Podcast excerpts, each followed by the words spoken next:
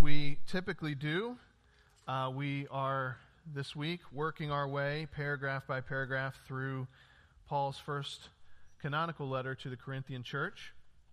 And uh, we're kind of right in the middle of uh, the fourth of five major sections in this book. Uh, this particular section has to do with the way that we uh, live, the way that we behave toward one another uh, in the gathering of the local church. And Paul's making a, sort of an extended argument about uh, specifically the gifts of the Holy Spirit. And uh, that's sort of where we find ourselves in the second half of chapter 12. So let's go ahead and begin reading in verse 12. 1 Corinthians chapter 12, verse 12. For just as the body is one and has many members, and all the members of the body, though many, are one body, so it is with Christ. For in one spirit we were all baptized into one body, Jews or Greeks, slaves or free, and all were made to drink of one spirit. For the body does not consist of one member, but of many. If the foot should say, Because I am not a hand, I do not belong to the body that would not make it any less a part of the body. And if the ear should say, Because I am not an eye, I do not belong to the body, that would not make it any less a part of the body. If the whole body were an eye, where would, the, would be the sense of hearing? If the whole body were an ear, where would be the sense of smell? But as it is, God arranged the members in the body, each one of them as He chose. If all were a single member, where would the body be? As it is, there are many parts, yet one body. The eye cannot say to the hand, I have no need of you, nor again the head to the feet, I have no need of you. On the contrary, the parts of the body that seem to be weaker are indispensable, and on those parts of the body that we think less honorable, we bestow the greater honor. And our unpresentable parts are treated with greater modesty, which our more presentable parts do not require. But God has so composed the body, giving greater honor to the part that lacked it, that there may be no division in the body, but that the members may have the same care for one another. If one member suffers, all suffer together. If one member is honored, all rejoice together. Now, you are the body of Christ and individually members of it. And God has appointed in the church first apostles, second prophets, third, teachers, then miracles, then gifts of healing, helping, administrating, and various kind of tongues. Are all apostles? Are all prophets? Are all teachers? Do all work miracles? Do all possess gifts of healing? Do all speak with tongues? Do all interpret? But earnestly desire the higher gifts. This is the word of the Lord. Let's pray together. Heavenly Father, as we sang together a few minutes ago, your name and the name of your Son is above all names. And we praise you for that.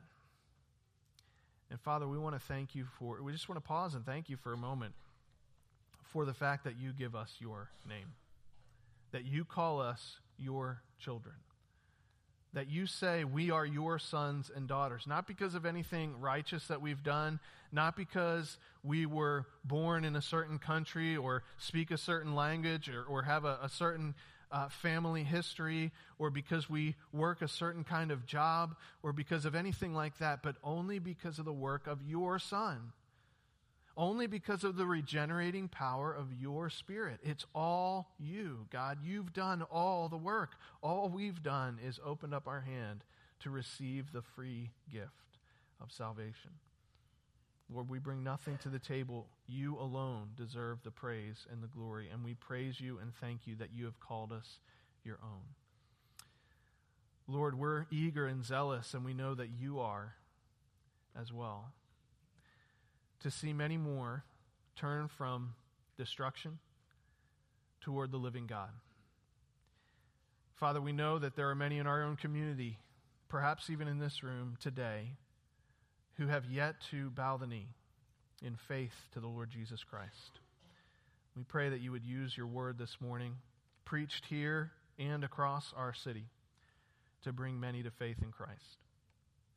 Lord, I want to pray specifically for Palapino First Baptist Church and Pastor Dan Ferris, Lord, as he exposits your word this morning, that you would give him power and freedom, and that your spirit would mercifully, powerfully, mightily apply the teachings of the gospel and the demands of your word to those who hear. And Father, I pray that you would expand the ministry of that church in that community. Lord, as we gather around your word today, I pray that you'd open up our ears and, and, and our hearts to listen, and not just listen, but respond in faith and obedience to what you have for us this morning. And we pray this in Jesus' name. Amen.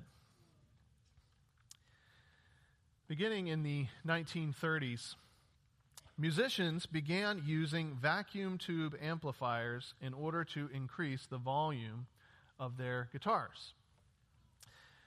In comparison with other instruments, the acoustic guitar is kind of quiet, so I imagine that initially, at least, there were musicians who just wanted people to hear what they were playing. The problem, though, is that on a tube amplifier, it's easy to increase the gain to a point where you go beyond the design limitations of the amp. What's more, amplifiers also have delicate components, and so moving them from gig to gig would occasionally cause damage with the electronic components or ruptured sound cones. And finally, the technology of these early systems was imprecise enough that the sound coming from the speaker would occasionally feed back through the pickup fastened on the front of the guitar. And uh, so the, the result of that was that the sound that the audience was hearing was a little different from the sound that was coming actually from the instrument itself. I would speculate that in those early days, for a young musician who didn't make a lot of money playing in restaurants and clubs, it must have been a little frustrating dealing with the limitations of a guitar pickup and a tube amplifier. The sound distortion was a bug that I'm sure plenty of sound engineers tried their best to do away with. But it wouldn't be long before many guitarists realized that what might have been considered a bug was actually a feature, a tool in their toolbox, you might say. Distortion could be used to communicate the raw emotions inherent in certain musical genres. Blues musicians like Junior Barnard and Buddy Guy began to experiment with distortion in the middle of the 20th century. They turned up the gain and poked holes in the sound cone of their amplifiers in order to produce a grittier, more soulful sound. The trend quickly caught on, and distortion became a hallmark feature of the most impactful music of the era. By 1969, distortion would play an important role in what many believe was the most iconic moment of the entire generation. That moment when guitarist Jimi Hendrix stood up in front of a crowd of thousands and played the Star Spangled Banner, producing sounds with his one of a kind Stratocaster that many felt were suggestive of the bombs missiles, and machine guns of the Vietnam War. Nowadays, electronics companies make a lot of money off of distortion. They sell pedals and other effects to musicians who want to reproduce a certain type of sound. Sometimes, what seems like a bug is actually a feature, a benefit. And this doesn't just apply to guitar amps. The phrase itself actually originated in computer programming. There was one early uh, example. An early game developer realized that his program crashed and threw an error message whenever that uh, somebody tried to quit the program. So instead of trying to fix the bug, he just changed the message from the error, and, and it said something like, Thank you for playing, and he just went on with his day. The, the feature, or the, the bug became a feature. Well, in today's text, the apostle continues to emphasize that there is one Holy Spirit operating powerfully in the lives of believers in the church, but that he wisely distributes gifts in a variety of ways. Each believer has a little bit different experience, practically, of the Holy Spirit's power. Many believers, the Corinthians included, might have been tempted to view this dynamic as a bug. Uh, an error, a, a frustrating wrinkle in the fabric of the church's unity. Like, why all this variety? Why can't we all be the same? Why can't the Holy Spirit give similar gifts to everybody? It would be more fair, right? But what Paul is going to argue is that the diversity and unity, this variety, this manyness and oneness, is not a bug, but a feature, a benefit belonging to the family of God and specifically to the local church. It seems to me that this particular reality in the local church is yet another evidence of the wisdom of a good and loving God. And there are four reasons why I say this four ways in which the unity and variety of the gifts of the Holy Spirit are a feature, not a bug. He says, You are the body of Christ and individually members of it. Why is that a good thing? Well, in the first place, from verses 12 through 14, because there are no second class believers. Because there are no second class believers. In one spirit, we were all baptized into one body. Chew on that for a minute. All of us, every believer equally, by the Spirit of God, is plunged into the body of the Lord Jesus Christ. That has profound implications for us today. Paul has already made the point that the Spirit distributes the gifts with variety, but he's still one in the same Spirit. But here he takes the concept a little bit further. He says, All the members of the body, though many, are one body, and so it is with Christ. Now that's important. He didn't say, so it is with the church. He specifically used these words. He says, so it is with Christ. In other words, there's a, a, mystical, mysterious, but very real organic connection between Jesus himself and Jesus' church. Like he identifies with us. He is the man, Christ Jesus. That is, as a man, he has a physical body just like you and I do. That body resides at the right hand of God, and one day he will return bodily to the earth to reign forever and ever. But in another sense, the church is his body here on earth. The, the point is that Christ identifies with us. That he becomes what he unites with us organically by the power of the Holy Spirit. Just like we are the temple of the Holy Spirit, the sanctuary of Christ on earth today, so too are we his body. We are joined to him at a deep and profound level. But he isn't just saying we're one with Christ. He's saying that just like a body functions with different body parts, limbs, and organs, and, and, yet it's one body, the same thing is going to happen in the church. You see, the fact is that this imagery of a body with different limbs and organs functioning together as one was actually a pretty common way for people to talk in, in the ancient world. This was something that would have not, it wouldn't have been unfamiliar to Paul or to the Corinthian believers.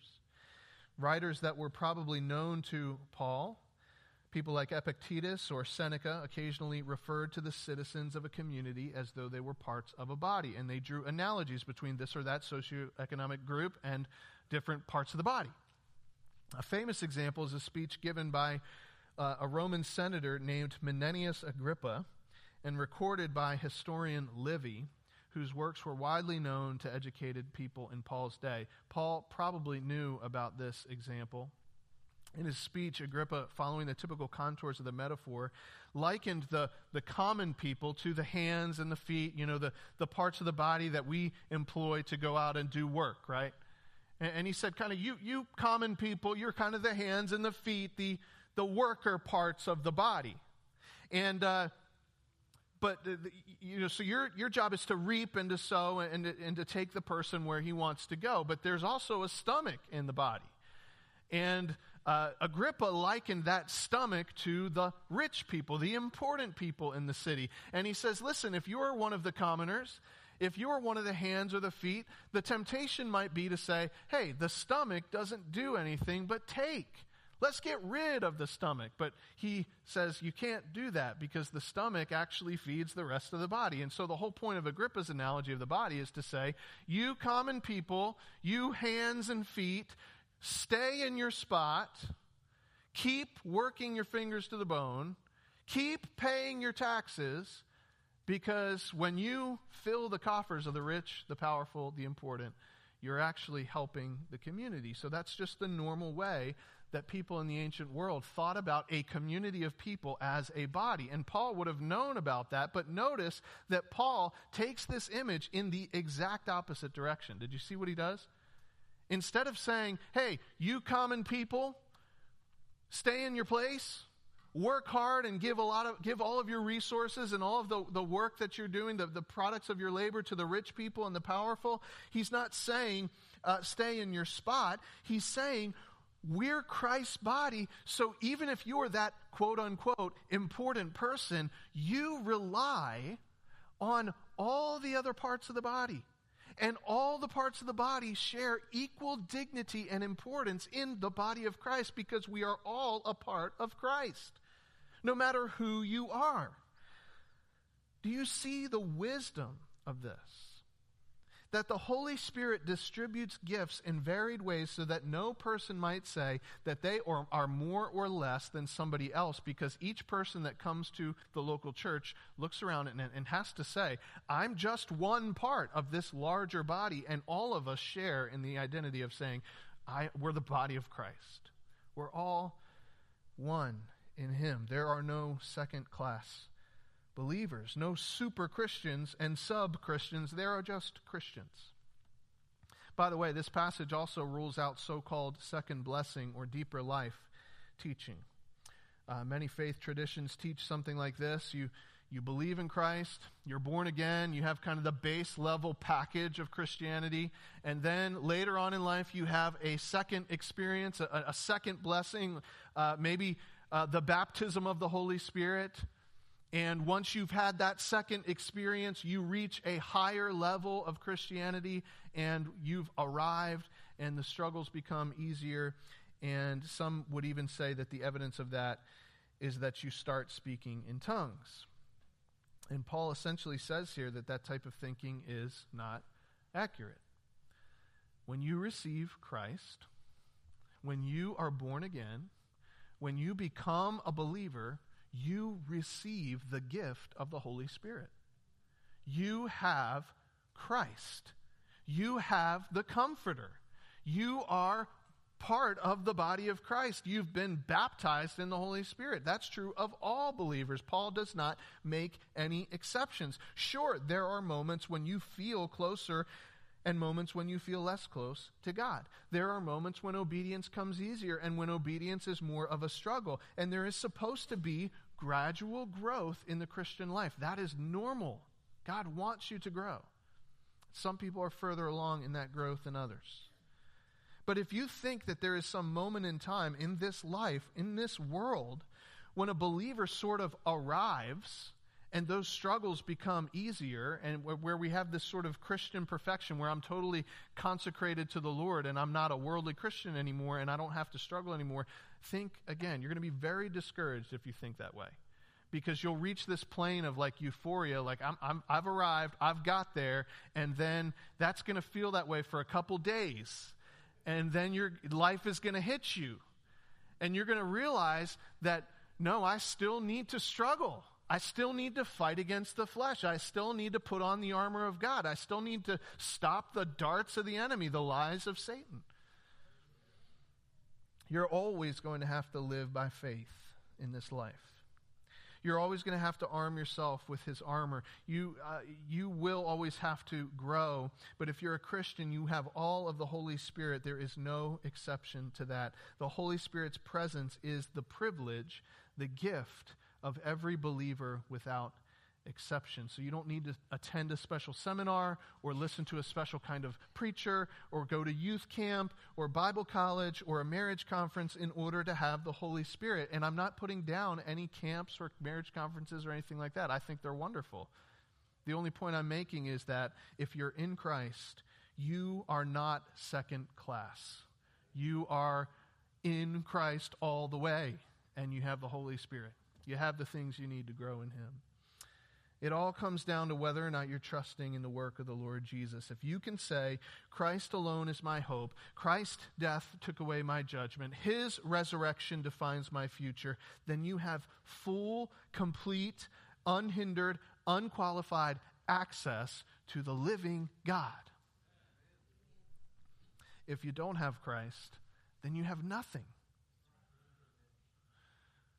But if you do have Christ, you have all things. You are immersed in the Holy Spirit, and you have all the most wonderful, holy, the, the, the, a relationship with the most wonderful, holy being in existence. See, the fact that we all look a little different is not a bug, it's a feature. How can I say that? Because regardless of the specific gifts that the Holy Spirit has given you today, you are not a second class believer. There are no second class believers. We are all in Christ. Second reason we can say that the diversity and unity of the local church is a feature, not a bug, according to verses 15 through 20, is because we need you. Because we need you. Let me show you what I mean. Paul says, if the foot should say, Because I'm not a hand, I do not belong to the body, that would not make it any less a part of the body. Imagine one of the elders coming up to you and telling you, you know, you're a foot. I'm sorry. Uh, but we've determined, we had an elders meeting, we determined you are a foot, and so now you know what part you play in the body of Christ. If they do that, you know, come talk to me. That's, that would be weird. But imagine for the sake of the illustration that they do. Not exactly flattering, but in the ancient world, think about this, that would have been even more so. Feet are dirty, they're smelly, they look weird. In the ancient world, at least mine do. In the ancient world, if you showed someone the bottom of your foot, some cultures are still this way, you might as well spit in their face. When ancient writers reach for a euphemism to refer even to even more sensitive areas of the body, they would say foot or feet. Uh, you didn't want people looking at your feet, and you certainly didn't want to see anybody else's foot. Paul says, if the ear should say, because I'm not an eye, I do not belong to the body, that would not make it any less a part of the body. But ears are ugly. I mean, they're all twisted and tangled up, that some of them have hairs in them. some of them are really big. You have to clean them out. You do know that, right? But here's what Paul's saying you don't cut them off. They're still part of your body. And, and, as we all know, they play an important role. We ought to use them more than we do, right? Living without ears, living without feet, that's a serious handicap. In the church in Corinth, you had people who just weren't as in the middle of everything as other people. They had to work long hours and come racing into the gathering at the last minute. There were slaves who did menial shameful jobs. They had Christians who had an ignominious past with pagan idols or even prostitution. There were Christians who didn't bring much to the potluck because they themselves were living hand to mouth. Christians who lacked social skills, they weren't accustomed to navigating the small talk and the politeness of a gathering of a few dozen people, and they didn't, they didn't know how to handle themselves. Christians who probably felt like a foot or an ear because they didn't speak in tongues or prophesy or work miracles like others that they had heard about. And these folks may have been tempted to think, I guess I don't belong here. I don't prophesy. I don't speak in tongues. I don't have a lot of money. I don't have a lot of social connections. I bring a lot of baggage with me on Sunday mornings. I'm, I'm just a slave in some cases. I'm, I'm not even free to determine how I spend my day. Maybe God's smile doesn't reach me quite as much as it does another person. At least they all tolerate me, but I doubt they want me around. You know, a lot of Christians go through this and believe that they don't belong. And I can sympathize. There was a season not too long ago when I was working a lot of hours where I had a lot of responsibilities uh, just with, with work and my family and you know i just didn't have a lot of uh, extra margin for church things. I would come to the gathering of the church and uh, whatever it was that i brought to the table it seemed like somebody else brought that same thing but did a better job. And i kind of went through a season where i asked myself well why am i here? Like what good is it that i am here? What good am i doing? I get it. But listen, the voice that whispers, there's no point in you being here. You don't belong here. You are not a part of the body. You're just a stinky foot. That is not the voice of the Holy Spirit at work in your life. That's the voice of the enemy.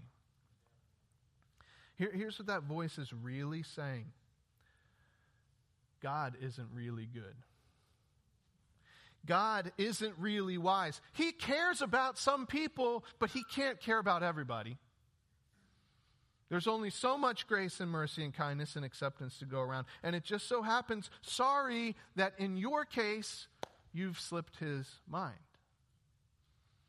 See what I'm saying? Your impulse to say, I'm a foot, I'm not, I must not be a part of the body, isn't really a statement about you. It's a statement impugning God's character. You're saying something about God. But what we have to believe by faith is that God is who He says He is. He's not limited. He's not like everybody else that you know. He isn't trying his best, but not always quite measuring up in, in, in, terms of his ability to love all the people that belong to him. No, the Holy Spirit didn't make a mistake when he brought you into the body of Christ. Whether you're a foot or an ear or anybody else, we need you. God arranged the members of the body in this way, wisely. As he chose, and guess what? If everybody were an eye or a hand or whatever it is, that body part that you think is the best, then that would be a weird looking body. That would be a monster. God isn't making a monster, He's building the body of Christ.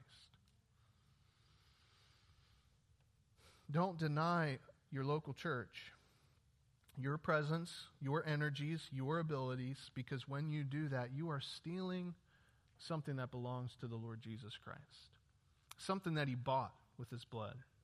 He puts you here for a reason, and you may not always understand why. That is for Him to worry about. You just show up and you walk in obedience and watch what He does. See, the diversity and unity of the local church, it's not a bug, it's a feature because, first of all, there are no second class believers in the church. And secondly, because we need you. Third reason, from verses 21 through 26. Because you need us. You need us. You say, I'm an eye. I have an important job. I see other things I see things people don't see. I know things that other people don't know. I'm easy to look at. I'm the featured attraction. I don't need anybody else. Wait a second. The eye cannot say to the hand, Paul says, I have no need of you. Nor again the head to the feet, I have no need of you. Is this the way that we treat our bodies? It's not the way that we treat our, our physical bodies, right? The more presentable parts and the less presentable parts are all connected to the same body. In fact, as Paul points out, this is the way that we treat our, our, our physical body. The most sensitive, the most unpresentable parts we treat with gr- the greatest honor because we cover them up. We're modest in those areas, right? At least we're supposed to be. Uh, so, as Paul says, we treat these less presentable parts with greater honor. And here's the point that Paul is making to the Corinthians the strong needed the weak just as much as the weak needed the strong. The guy who owns the house in which the church was gathering needed the church just as much as everybody else. The preacher who can keep everyone's attention for half an hour needs the church just as much as everybody else. Even the people who exhibit these spectacular gifts, they're prophesying, they're healing, they're speaking in tongues. Even those people, they couldn't say to the rest of the church, Oh, I don't need you. I'm good. No, they needed the church as well. Here's why this is a wonderful plan, the, the, the, the, diversity and unity of the church. It's because you need us. And if that was true in Corinth, then it's true today.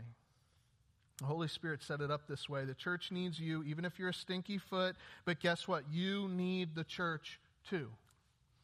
There's an epidemic in the American church of Christians who reach a certain life stage where they begin to tell themselves they do not need the local church.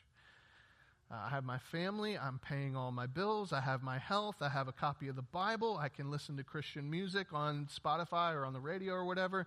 I can go on the internet and access sermons from like a thousand different preachers. I don't need the local church. And that's not true. You do need the local church.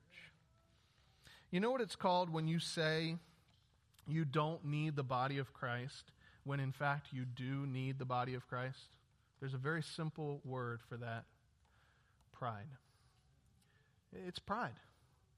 I don't need the body of Christ. Yes, you do. That is the exact opposite attitude from the one that began your Christian life. Do you remember that? When you became a Christian, what was your mindset?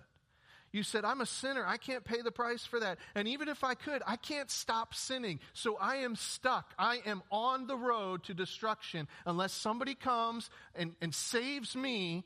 Unless somebody comes and rescues me, I can't do it on my own. I am done.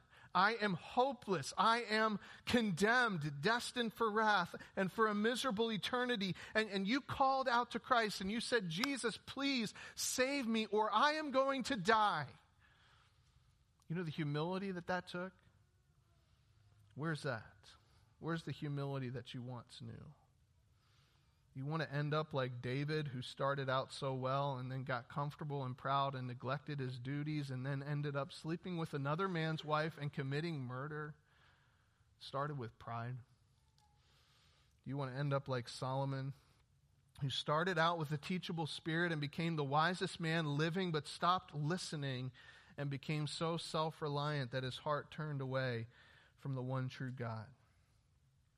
Do you want to be like Paul's companions who started out being so useful to Paul and so committed to the ministry, who at the end of, of Paul's life, he, he, he was throwing up his hands and saying, They've all left. Do you think that you're immune to the enemy's arrows, that you'll always be as strong and secure as you imagine you feel today? How many funerals do God's people have to attend for which we say he, he, he, used to be so eager to serve in God's church, and then we don't say the part that we know 30 years ago. No, you need God's people, friends. You need all the other parts of the body, even if you're strong, even if you've got a lot of spiritual gifts, even if you feel secure. God is so wise to build variety into the fabric of the church's life because it reminds us that we need each other and no one is an island to him or herself. We all need one another. This is the way God has put the body of Christ together. The members that are weaker actually warrant greater honor, more careful treatment, and the result is that there's no division in the body and the members of the body care for one another. Like, think about the pinky toe. Not a very prominent feature on the body, right? But you know, you know where I'm going with this. The, the pinky toe, you don't think about it most days. But when it comes into contact with the table leg in the middle of the night, now all of a sudden, your whole body is focused on that one part of the body.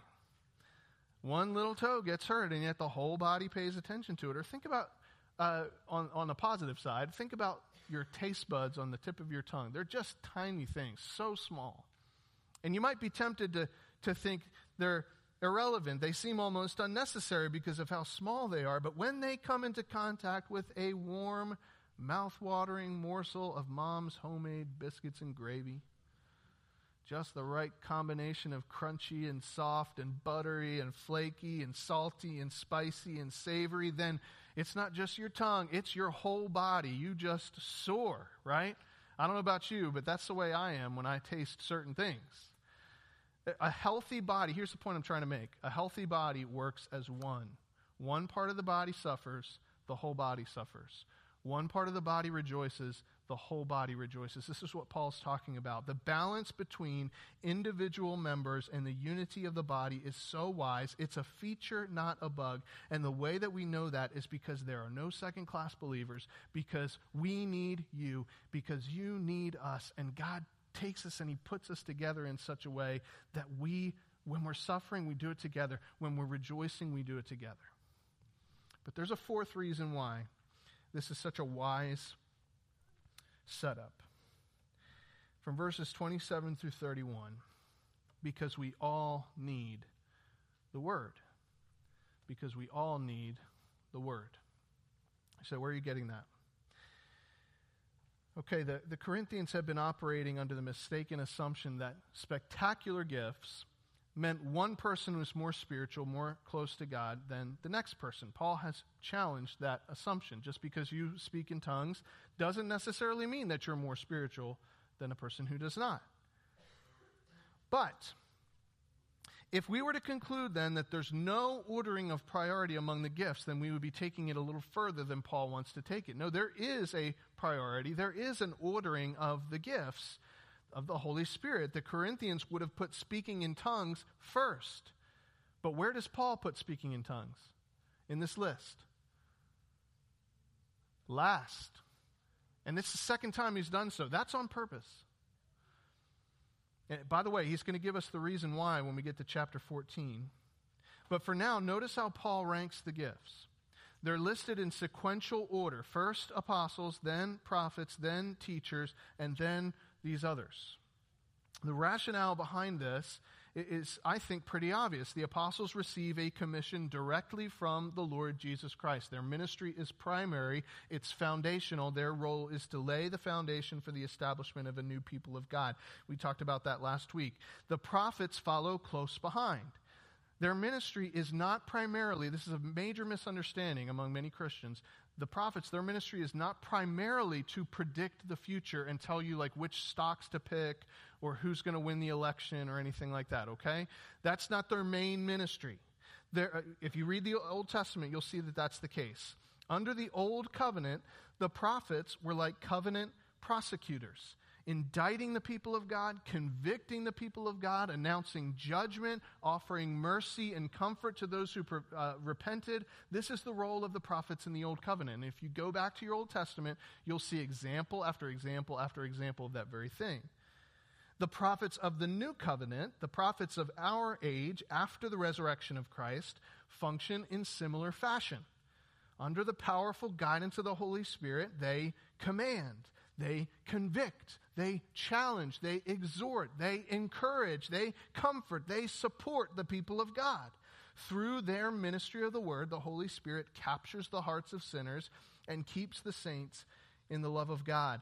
Uh, that's the ministry of the prophet. It comes right on the heels of the ministry of the apostles. And then, thirdly, the ministry of teachers. And you can follow the logic of this, right? What does a teacher do? A teacher comes in, he explains, he illustrates, he applies the things that, the, that have already been communicated by the apostles and the prophets. The teachers explain the truth so that the people of God might understand, persevere in the faith, and advance the mission of the gospel themselves. Teachers differ from prophets in that their ministry is more to explain and illustrate than it is to challenge and convict. Now, notice that each of the first of these three gifts are actually people that God gives to the church. In other words, Paul's not saying, at least in these verses, uh, he's not talking about a spiritual gift that the Holy Spirit gives to an individual. He's talking about a gift that God gives to the church, and the gift is the individual. He gives the church the apostles, the prophets, and the teachers. But these three first gifts all share something in common. They involve the ministry of the Word of God. Did you notice that? The rest of the gifts support and validate the ministry of the Word of God. Miracles and healings get the attention of the unbeliever. They demonstrate to him that the God who reveals himself in the Bible is no mute idol, but the living God. Helpers, administrators serve the growing church. They build structures that enable the church to thrive for years to come. And then lastly, the gift of tongues builds up an individual, as we'll see in chapter 14. But consider the implications of this. The Corinthians were saying the best gifts are the spectacular, ecstatic gifts. The, the most spiritual people, the, the, those closest to God, are the ones who speak in tongues, and everybody else, when somebody's speaking in tongues, everybody else ought to just step, step back, listen, be quiet, and let them do their thing. Paul disagrees. There are no first and second class and third class believers. If you have Christ, then you have the Holy Spirit, and all the promises of God belong to you. In the church, we need you, and you need us this is the wisdom of God, and this is the wonderful variety that's not a bug, but a feature of God's glorious design. But that's not to say that we shouldn't prioritize. God gave the church certain individuals who powerfully minister his word. First among them is the apostles, secondly, are the prophets. Uh, I'm inclined to think that the prophets are still given to the church today not so we can know who will win the election or which stocks we're supposed to buy. These are people whose primary job is to proclaim the truths of the new covenant, anointed with power from on high, to convict and to comfort and to call men to repent. These men have the special spirit given ability to break down the defenses of rebels with the sharp two edged sword of the preached word. Third among them are the teachers, whose job it is to explain and expound. And everyone who is not an apostle, right? And we talked about this last week. There were 12 apostles and Paul. Everyone who is not a prophet, everyone who is not a teacher, our role is to support and to strengthen the ministry of the word. Because it is the word of God that creates new life. It has always been this way from the beginning of creation. For as the rain and the snow come down from heaven, God says, and do not return, but water the earth, making it bring forth and sprout, giving seed to the sower and bread to the eater, so shall my word be that goes out from my mouth. It shall not return to me empty, but it shall accomplish that which I purpose and shall, shall succeed in the thing for which I sent it. This is just one of many examples in the Bible where God says, Listen, I'm going to bless the ministry of my word. I'm going to build my church through the ministry of the word. It, this is the word of God that draws the sinner back from the brink of judgment and advances the kingdom of God on the earth. Not the miracles primarily, not the healings primarily, not the helps or the administration primarily, not even the speaking in tongues primarily, but the word. And the Holy Spirit, in His infinite wisdom, has so designed the church that every single believer joined together with the rest of the body is instrumental in supporting the ministry of the Word. God's gracious revelation of Himself, His gracious invitation to all everywhere to repent and believe. Think of it this way in battle, uh, there are frontline soldiers and then there is a whole host of, of others who support those soldiers on the front lines, those advanced patrols, those in the trenches, so to speak.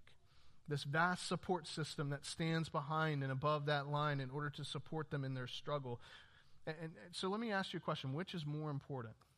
The infantryman that's in a foxhole on the front line, or the officer flying a state of the art aircraft overhead? Wh- which one's more important? Both are critical, right? Neither is really more important than the other. But that guy in the aircraft, he'd better recognize that his job is to support the advances that are taking place on the ground. Otherwise, the whole operation is going to fail. He's got to humble himself, do his job, do his duty, not so that he'll get the glory, but so that the mission might succeed. You see where I'm going with this, I think. In God's church, it is the ministry of the word that's primary, period. And He's put you here. He's given you gifts. He's given me gifts that He desires for us to use to build up the body. Each of us has a different gift, a different role, a different function in service of a very specific aim so that men and women everywhere might come to know Jesus Christ as Lord and Savior bow the knee in faith and become disciples and follow him. Like the mission is clear. And without this, it doesn't happen. This is what God uses. So what, when you're serving, this is what this means, just practically. When you're serving, when you're caring for babies in the nursery, when you're getting your home ready and wiping down tables and sweeping the floor in your home, getting ready for community group, when you're trying to find a time for your ministry team to meet and, and plan the budget for next year, when you're wiping off the table in the fellowship hall, remember that it is all about a very specific, pointed mission that God gives, that all these things come together and support the ministry of this book, the ministry of the Word. Because I want to do anything anything that I can, everything that I possibly can to get all the obstacles out of the way and to serve this up Uh, unmixed with anything else, okay? Not man's opinions, not the distracting things of the world, not the priorities of the world. I want to remove all the distractions that I possibly can so that all people everywhere can hear God's message. And if we can keep that in the front of our minds, if we can keep that, that the main thing, then all the fretting and worrying about, I wonder if this is my spiritual gift or that's my spiritual gift, it becomes a lot easier to manage all of that. Because we recognize that there's a, that there's a, a strategy behind it. So ask yourself this what can I do today to enhance, support, underscore, prepare for the ministry of the Word of God? If you can connect what you do in God's church to the support of the ministry of the Word, even if it feels like it's you know, just a small thing, then I'm, I promise you what you're doing is not a small thing. Because here's the thing if one soul one soul follows that pathway that God's used you to create to believing in the Lord Jesus Christ, that is of infinite value. Because that one person is going to live somewhere forever. What that means is the little sweeping up of crickets, okay, before the service, which I know some of you have done, these small things, there is no limit to the value that they have. No limit. Because God takes these things, He gives them as gifts to His church so that the church can fulfill the mission, so that people can come to Christ. And we all play a role in that, even if it's a small role. You know, the Holy Spirit is so wise. He's so much smarter than we are. He knows what's best for His church. He's distributed His gifts with variety, not so that you might feel like a second class believer, but to show you, to show all of us that we need each other. You need the church, the church needs you, and that we all need the Word. So let's support the ministry of the Word today. Would you pray with me? Father, we praise you for your wisdom. We rejoice in, in knowing that you have cared so faithfully for your church. That all the times we worry about the future and how are we going to pay for the building and how are we going to um, you know, fix this ministry problem or this ministry program or whatever it is, Father, you've already thought about it. And you're taking care of your church. It might not be in a way that we expect, it might not be in a way that we would if we were in charge. But we want to thank you that we're not in charge, you're in charge. We want to thank you for giving spiritual gifts to each member of the body of Christ, Lord. And, and I, I just ask that you would show each one of us that you would convince each one of us that we need each other and that you have put us here for a very specific reason and that we need to be serving you with our spiritual gifts. Father, I pray these things in the name of your Son, Jesus Christ. Amen. I want to invite you.